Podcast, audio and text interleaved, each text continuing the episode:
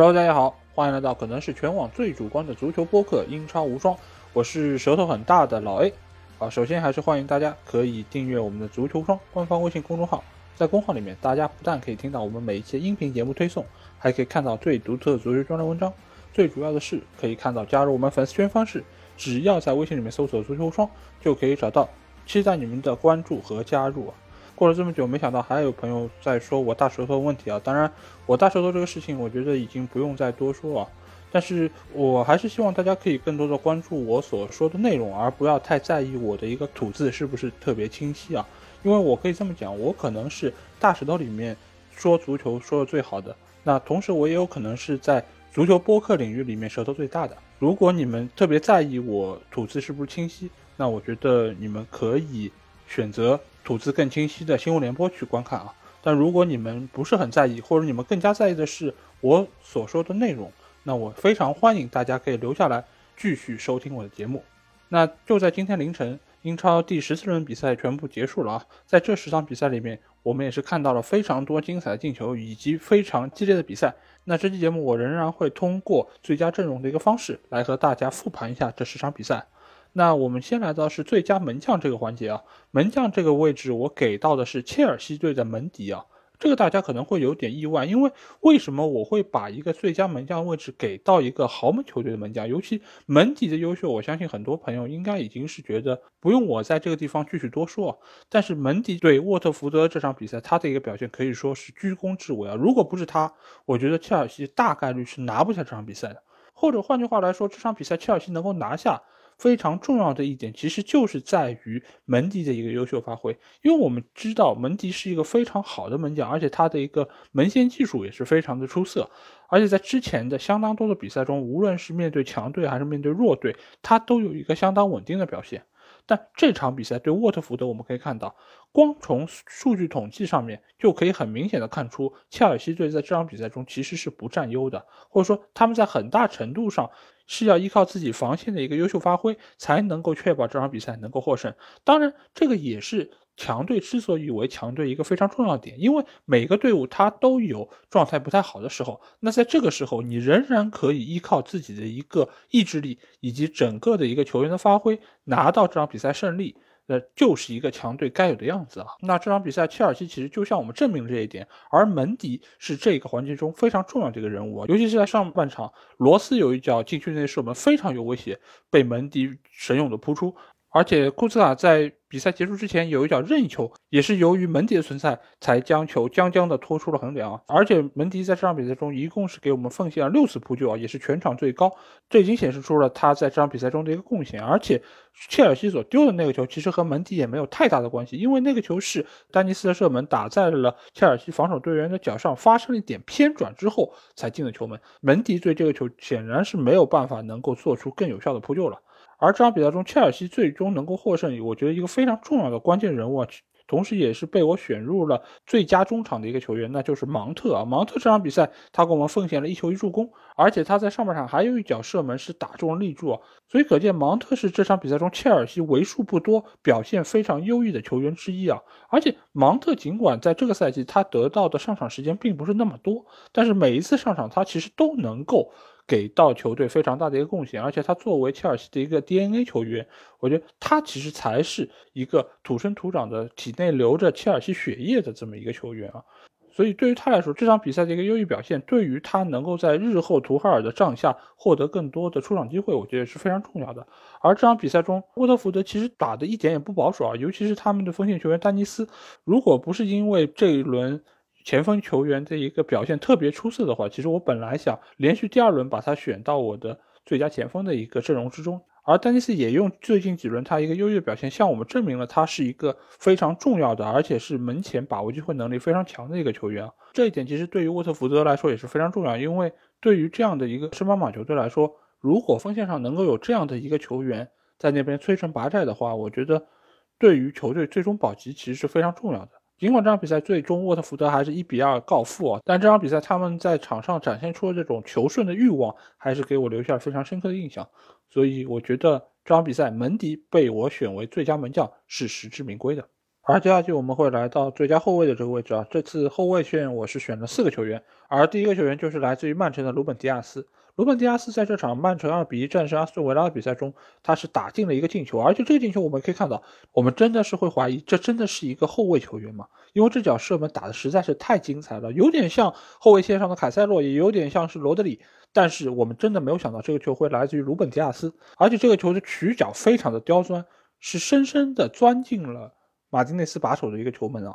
而且不单是这个进球，鲁本迪亚斯这场比赛在防守端的一个表现可以说也是尽心尽责啊。因为阿斯顿维拉我们知道，最近在杰拉德的一个带领之下，他们整个球队的一个战斗力是得到了相当大程度的一个提升。而且在随着里昂贝利的一个回归，再加上沃特金斯最近状态的一个回勇，所以整个阿斯顿维拉这场比赛的一个进攻能力其实是得到相当大的一个展现啊。而且这场比赛，他们能够依靠一次角球的配合，由沃特金斯打进一球，其实某种程度上也是代表了最近阿森维拉状态的一个回勇。但这个球其实和鲁本迪亚斯没有太直接的关系，所以这场比赛鲁本迪亚斯其实还是相当好的完成了他作为后卫球员的一个防守工作。而且在过往的这么长一段时间里面，尤其是从他加盟到曼城之后啊，他一直都是曼城俱乐部后防线上的一个中流砥柱。他身边的搭档一直都在换，拉波尔特、斯通斯，或者说是这场比赛和他搭档的阿克，其实都可以和他非常有效的形成一个后防线上的屏障啊。所以你与其说是曼城队的防线做得非常好，你还不如说是。鲁本·迪亚斯对于整个曼城队的一个后防体系有相当好的一个统领能力，所以这场比赛鲁本·迪亚斯不但在防守端有非常优异的一个表现，而且他能够为曼城队取得进球。我觉得这个也是曼城现在这个球队非常全面的一个体现啊。因为当你一个球队所有的球员都能够有能力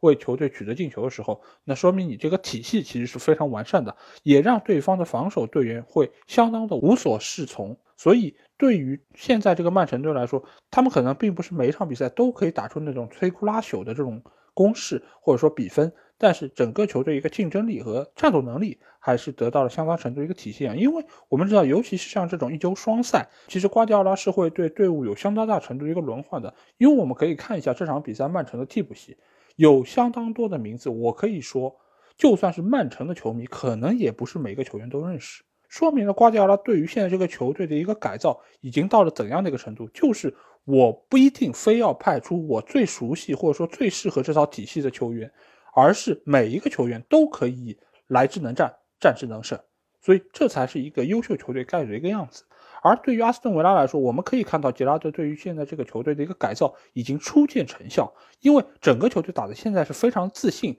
而且我们也可以看到他在进攻上是有一定的属于自己的套路。所以目前的这个维拉队，我觉得是在一个向好的势头上在发展，而且目前很多球员的一个战斗能力也得到了一定程度体现。无论是锋线上的沃特金斯，他的进球状态其实在回勇，而且加上其他队伍里面的一些球员，包括上场比赛我其实没有太花时间来介绍的麦金。因为麦金这个球员，他一直也都是在攻防两端非常重要，尤其是在防守端，他是非常强悍的一个球员；而在进攻端，他又有非常犀利的一脚远射，而且他的远射并不需要调整太多的时间和动作，他是那种可以直接过来不停球直接抽的这种球员，而射门的质量又非常的好，所以目前的这个维拉队，我觉得每一个球员其实都在提升之中，所以我比较看好维拉队在未来的几周之内。能够有一个相当好的发挥，而第二个后卫球员我给到的是利兹联的库珀。库珀这个球员，我相信大多数球迷其实并不是特别的了解，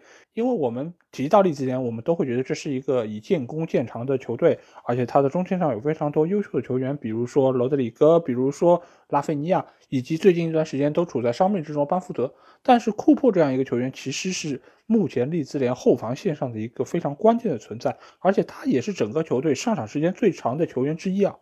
而这场比赛，尽管他没有取得进球，也没有取得其他的一些受人瞩目的成就，但是这场比赛面对进攻线如此强悍的水晶宫，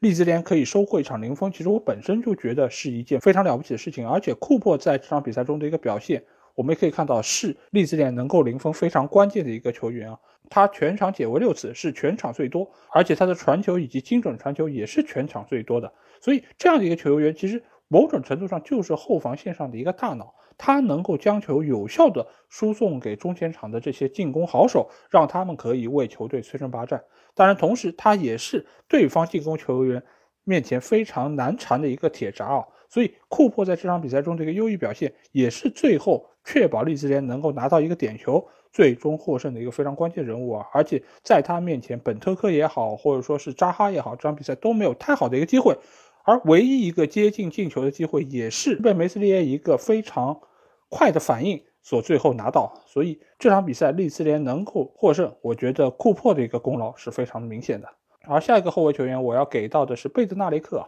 这个也是南安普顿后防线上的一个关键的人物，因为因为这个赛季我们知道南安普顿在卖走了韦斯特高之后，其实后防线一直是处在一个比较动荡的阶段，而贝德纳雷克这样一个去年对曼联零比九惨案中非常倒霉的一个男人啊，在这个赛季无疑是扛起了。整个南安普顿后防线上的一个大旗啊，而且在这场对莱斯特比赛中，我们可以看到贝德纳雷克是打进了全场的第一个进球，而且这个进球我们也可以非常看到哈森许特对于球队定位球的一个改造，因为这个球他其实并不是非常简单的把球掉进去让中后卫去抢头球，而是采取了一个短角球之后给到了禁区内的萨里苏一个射门得分机会，而萨里苏的射门被。舒梅切尔扑出，贝德纳雷克非常机警的将球补进了球门。这个球当然，贝德纳雷克的一个反应是非常快，但是另外一方面啊，我觉得舒梅切尔这个扑救其实是存在问题的，因为这个球是他被扑出之后，自己的脚又挂到了球，把球是送到了贝德纳雷克的面前，才最终造成了这个失球。当然，另外一方面也说明了莱斯特的一个二点保护其实是存在非常大的问题，所以使得这个进球也是充分的暴露出了莱斯特。最近在防守端的一个问题，当然，莱斯特打进的第一个进球，其实也同样暴露了南普顿在后防线上的一个问题啊，就是也是在禁区里面的一脚射门，我记得是恩迪迪的射门，是被对方的门将麦卡锡扑出之后，埃文斯将球补进了球门。其实这两个球，两个球队都是用同样的方式，然后在对方身上拿到了一个进球啊，这个某种程度上也是说明了现在两个队伍在防守端的一个问题。当然，贝德纳雷克对于那个失球其实没有太大的一个责任。而且他在这场比赛中也是奉献了七次解围，是全场最高啊！所以贝特纳雷克在这场比赛中的一个表现仍然是非常的优异，所以被我选入了最佳后卫的一个名单之中啊！当然，同时这场比赛也有另外一个球员的表现也是非常出色的，那就是被我选到最佳中场的。麦迪逊啊，因为麦迪逊已经是连续第二轮被我选到了最佳阵容之中，因为他的表现真的是太出色了，而且这场比赛他又取得了进球，而且那个进球可以说是他个人能力以及个人技术最好的一个体现啊，因为因为那个球他是带球之后晃过了对方后卫，然后打近角得手，那个球真的是只有近角这一条缝可以将球送进网窝，但是他准确的找到了。而且能够通过自己的脚法将球打进球门啊，所以这个球也是麦迪逊个人能力非常好的一个体现，也体现出他最近的一个状态可以说是越来越好。因为这个赛季我们也可以看到，由于罗杰斯对于球队的一个阵容的改造以及阵型的一个改变，所以麦迪逊在这个赛季的早期其实是拿不到太多上场机会的。但是在有限的一个上场时间之内，他还是展现出了非常好的一个竞技状态，尤其是在最近一段时间蒂勒芒斯受伤停赛的一个阶段。所以使得麦迪逊有更多的一个出场，而且中前场也给到了他非常大的一个空间来发挥。所以最近麦迪逊的一个状态也是非常的神勇，再加上他和瓦尔迪的一个默契的配合，所以使得最近一段时间莱斯特在进攻线似乎还是非常的具有威胁。但是呢，这场比赛瓦尔迪还是在最后时刻错失了一次为本队绝杀的机会啊，这个其实也是略微有一点点可惜。但是麦迪逊的一个表现仍然是让我连续第二周将他选入了最佳阵容之中。而后卫线上的最后一个球员，我要选的是伯恩利队的查理泰勒啊。查理泰勒尽管在之前的比赛中，我多次说到他是整个伯恩利队后防线上可能最薄弱的一个环节，因为另外一边是洛顿，他的一个回追速度可能某种程度上还是要比泰勒更好一点。但是泰勒在这场对狼队比赛中的一个表现可以说是让我眼前一亮啊，因为他全场比赛是奉献了九次解围，也是全队第二多。而且他也是非常有效的限制住了这场比赛狼队首发出战的阿达马特拉奥雷啊，因为阿达马特拉奥雷的一个突破，还有他对于球门的一个威胁，其实我们都是非常的清楚。而且之前所有的队伍几乎都是拿特拉奥雷没有太大的办法，但是泰勒在这场比赛中，他不但是限制住了特拉奥雷的一个表现。而且他也能够将这些威胁控制在一个最小范围之内啊。因为特拉奥雷的突破确实是非常出色，而且这场比赛特拉奥雷也是有过几脚非常有威胁的射门，甚至有一个球是打在了横梁之上啊。但是整个伯恩利队对于狼队的一个进攻线还是做出了非常严密的一个布控，所以在这场比赛中，双方是零比零握手言和，各取一分啊。双方在防线上的一个表现都非常出色，但是无疑泰勒是这几个后防线的球员中表现最好的一个。狼队方面，其实他们的防线，比如说塞斯，比如说基尔曼，其实这轮比赛的一个表现也是非常不错，因为他们非常有效的限制住了克里斯伍德在禁区内的一个强点。而最近一段时间，这两个球队，尤其是狼队的一个进攻线啊，似乎是遇到了非常大的一个问题。因为之前其实我们也有谈到，就是狼队这个赛季其实打得非常好看，而且拉热对于球队的一个改造也是初见成效。但是最近一段时间，似乎狼队的一个进攻线啊，突然之间就失去了方向。不管他们在锋线上派出的是特林康还是特拉奥雷，整个球队进球的一个运势似乎是发生了一个偏转啊，尤其是最近一段时间黄喜灿的一个表现。好像突然就哑火了，因为我们之前也说到，就是他在一开始的一个状态非常的神勇，因为他的一个进球转化率非常高，就是他的前四脚射门全部都产生了进球。这个其实某种程度上是一个不持久的一个情况，而且在之后的比赛中很有可能会慢慢的回归到一个理性的一个分布。所以最近一段时间黄喜灿没有取得进球，我觉得也是一个比较正常的现象。但是没有想到狼队因为这件事情。似乎整个锋线的球员都失去了进球的感觉，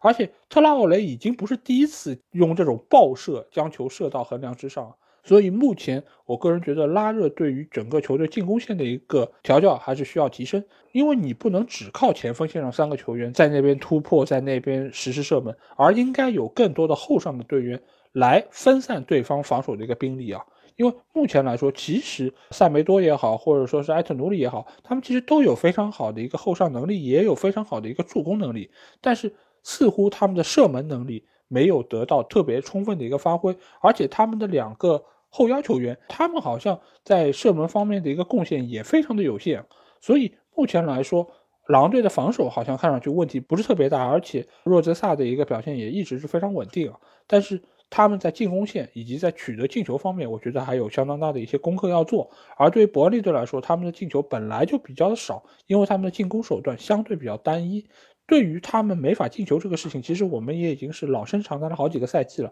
因为肖恩戴奇他对于球队的一个调教相对来说还是比较简单粗暴。这个赛季尽管是加入了科尔内，他对于球队的一个进攻的丰富程度其实是有提升的。但是，一旦他被对方的球员给盯死，整个球队的一个进攻的态势，其实就会受到相当大程度影响。所以这两个队伍在未来一段时间的一个进攻方面的调教，我觉得是各方需要关注的一个焦点。那接下去来到中场这一部分啊，中场其实我刚才已经提到了两个球员，也就是麦迪逊和芒特，所以这边我就不再赘述。而另外一个我要提到的中场球员，那就是热刺的孙兴民啊。我为什么会把孙兴民放在中场这个位置？因为前锋人实在太多了，我只能勉强把孙天王放到中场这个位置。而且孙天王他尽管打的是一个前锋，但是他其实是通吃中场和前锋这整个一条线啊，所以我勉强就把他塞到了中场这个位置了。在对布伦福德这场比赛中，孙兴民仍然是给我们奉献了非常惊艳的一个表现，因为他不但是打进了一个进球，而且对方那个乌龙球也是孙兴民的助攻所造就的。因为我们可以看到那一个乌龙球，其实真的是传球的球员。功劳比较大，因为那个球的落点以及旋转真的是很容易让对方产生乌龙球。尽管这个乌龙球也是来的有一点点乌龙啊，因为是布伦特福德的一个球员打到另外一个球员的头上才反弹进的球门，所以本身这个球的运气成分也是比较大。但是你们要想到一点，就这个球如果没有非常大的旋转，你又怎么可能弹两次还能弹进球门呢？就像我们如果打乒乓球的时候，你如果是发了一个非常转的球，那这个球它能够有非常大的一个动力，让它能够乱窜，能够弹到任何意想不到的一个地方。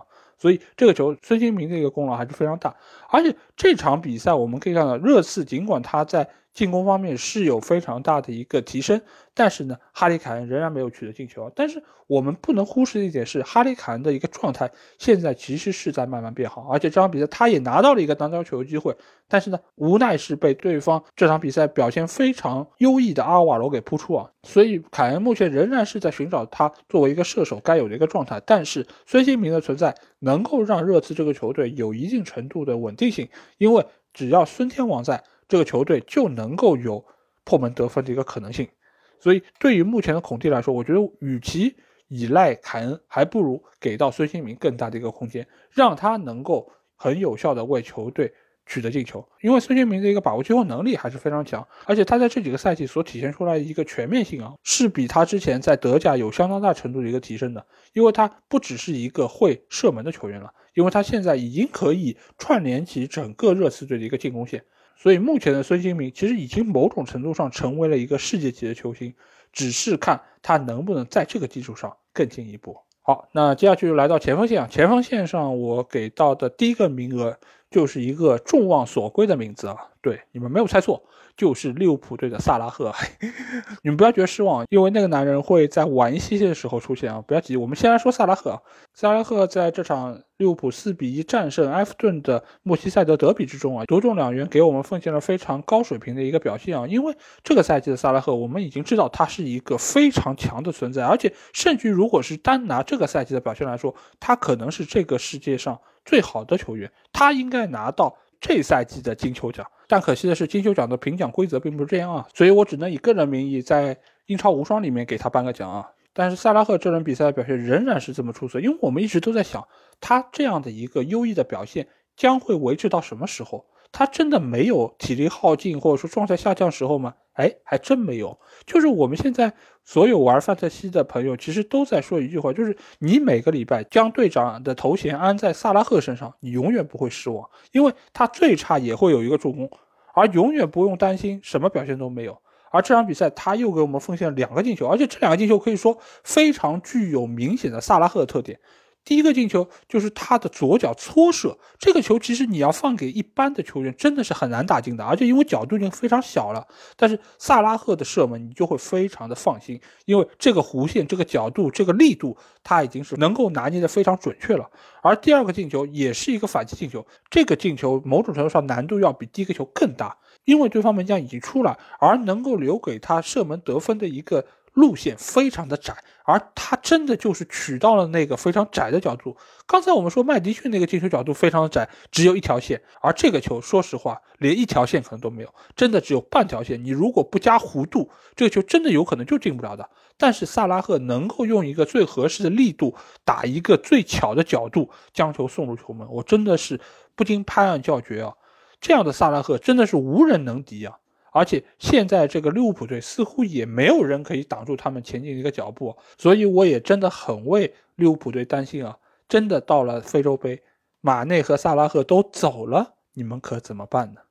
第二个前锋球员的名额，我要给到的是诺里奇队的普基啊。那这个名额其实我一开始是经过了非常多犹豫，因为有好几个候选人其实都被我排到了名单上，比如说沃特福德丹尼斯，比如说布莱顿队的尼尔莫派，但是。最后我还是决定要把这个名额给到普吉啊，因为普吉在这场诺里奇一比一战平纽卡的比赛中，其实是一个居功至伟的人物，因为就是他在八分钟一个非常激进的拼抢，让对方的克拉克只能选择伸手拉倒他来结束这次进攻，从而得到的一个结果就是克拉克被红牌罚下。也使得诺里奇在之后的八十多分钟时间里面都是能够以多一个人作战啊，但是在如此大的一个优势的一个情况之下，诺里奇仍然是很难能够攻破对方的一个大门，因为我们也知道诺里奇在这个赛季他的一个进攻能力其实是相当的薄弱，而且锋线上也好，中场线也好，其实很少有球员可以真的站出来为球队取得进球，尤其是在最近一段时间，诺曼又伤停了，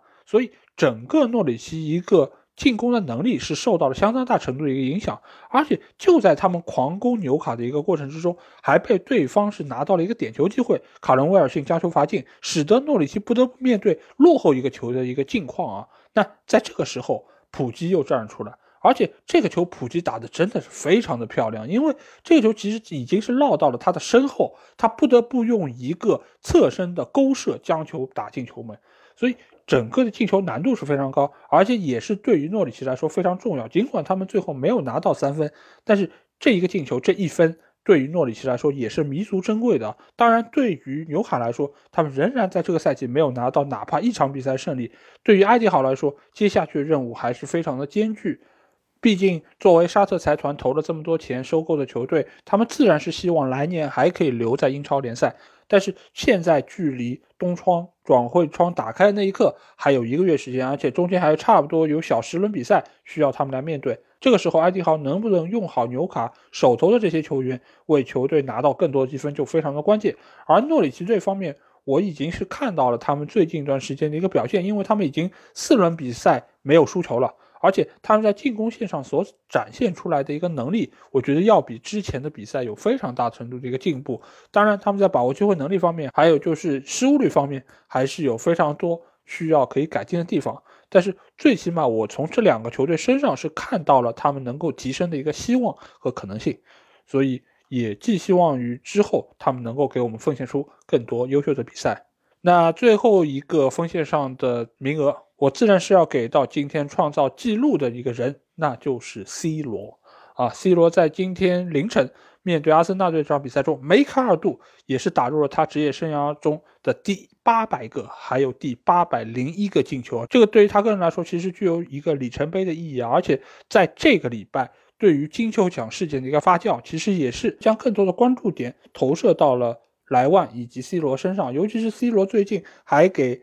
某条 ins 点赞这件事情，其实也是受到了各方的一个关注啊！所以大家都觉得这场比赛 C 罗是憋着一股劲。想要来证明一下自己的能力，以及向各方证明自己并没有老，自己还可以打进非常多的进球。而且 C 罗的这两个进球也是直接确立了曼联在这场比赛的一个盛世啊！这场比赛我们其实现在回过头来看一下。曼联显然是打得更好的一方，而且这场比赛双方的一个进攻转换速度以及进攻质量其实都是非常高的。当然，曼联第一个失球是有一点点意外，因为德赫亚是在禁区里面倒地，使得史密斯罗是面对一个没有人防守的球门实施的射门而取得这个进球。但是，其实从赛后的 VAR 也好，或者说是从各方各面的一个慢镜头可以看到，这个球德赫亚只是有一点点想当然了，就是他觉得自己倒地，裁判一定会帮忙，裁判一定会出于。保护门将的一个目的来将比赛吹停，但是并没有，所以这个球其实我个人觉得也是曼联现在很多球员不应该有的一个想法，就是很多想当然。因为这个赛季我们可以看到有不少的这种比赛其实都出现了这样的一个情况，因为上次我们记得也说过，就是狼队的洛泽萨其实也有一次就是被对方好像有撞到，然后倒在地上，但是裁判并没有吹停比赛，而对方也并没有管你这件事情，所以纽卡当时是取得了一个进球。所以这个赛季，其实裁判对于此类事件的一个判罚是要比以往更加宽松的。所以在这个时候，门将最好不要那么的想当然，觉得啊，我只要碰到了，你就一定会吹，你就一定会把球吹回来。而这个球，我们也可以看到，其实碰到他的也并不是对方的球员，而是本方的队员。所以这个失球其实对于曼联队来说真的是有一点懵啊，在当时。不过好在在之后的比赛中啊，毕费很快将比分扳平，而且 C 罗也在之后的比赛中梅开二度，最终是战胜了阿森纳队。这个三分对于曼联队来说无疑是非常重要的，因为在目前这样一个换帅的当口，我觉得能够连续逼平切尔西、战胜阿森纳，对于整个球队建立信心也是非常有帮助。而且在之后的比赛，我们可以看一下赛程啊，一直到明年的三月份。其实某种程度上都不会再遇到像像样样的强队，所以这个对于已经在看台上看球的朗尼克来说，是一个非常好的提升球队战绩的机会。因为在之后的比赛中啊，他能够有更多的时间，或者是有更加宽松的一个条件来给他调整阵容。而且 C 罗在这场比赛一个发挥，其实也让我们知道，可能他在朗尼克的一个阵容中还是能够有一定的发挥空间。同时，他也能够在朗尼克的一个带领下取得属于自己的一个优异的战绩，所以我要将最后一个最佳的位置给到 C 罗。那这轮比赛还有一场比赛，我刚才没有提到，那就是西汉姆联队一比一战平布莱顿的这场比赛啊。那这场比赛其实我之前是差一点要将最佳前锋的一个名额给到尼尔莫派啊，因为因为莫派这个球员之前一直是被我诟病他的把握进攻能力极差，而且。他在这场比赛中其实也是浪费了不少机会啊，尽管在上半场的那脚射门其实真的是将将偏出了立柱，但是他仍然是错过了不少球队给他创造出来的机会。